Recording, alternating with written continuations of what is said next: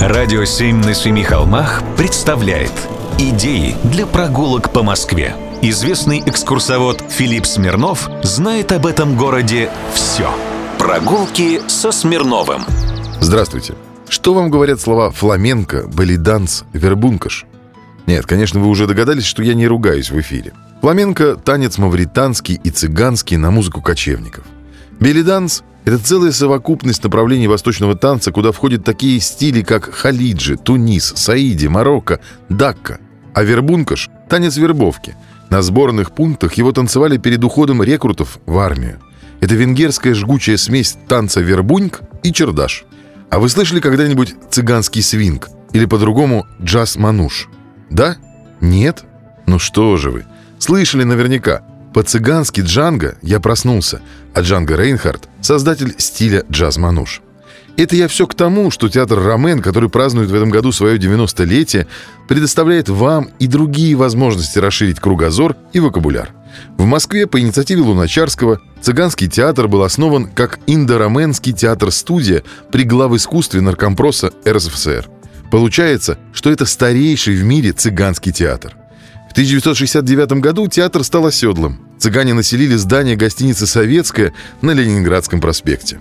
У этого комплекса удивительная судьба. Если будет позволена метафора, отель «Советский» похож на яйцо Фаберже с секретом. В 1910 году Адольф Эриксон построил роскошное здание для ресторана «Яр». Тут были граненые купола, арочные окна и монументальные металлические светильники по фасаду. Внутри устроили большой и малый залы, императорскую ложу и кабинеты – Ресторан посещала элита Москвы тех лет. Куприн, Чехов, Шаляпин, Распутин, Мамонтов, купцы, промышленники, золотодобытчики, писатели, музыканты и просто фартовые люди. Там, где загул, там и романс, и танцы. В советское время здесь размещался кинотеатр, спортзал для бойцов Красной Армии, госпиталь, кинотехникум, ВГИК, Центральный дом ГВФ, клуб летчиков.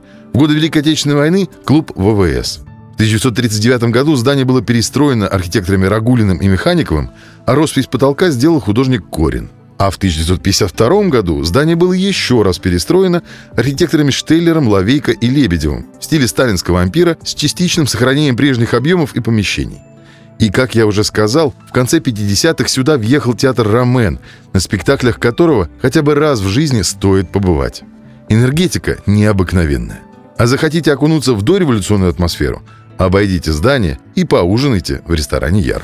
Прогулки со Смирновым. Читайте на сайте radio7.ru. Слушайте каждые пятницу, субботу и воскресенье в эфире «Радио 7» на Семи холмах.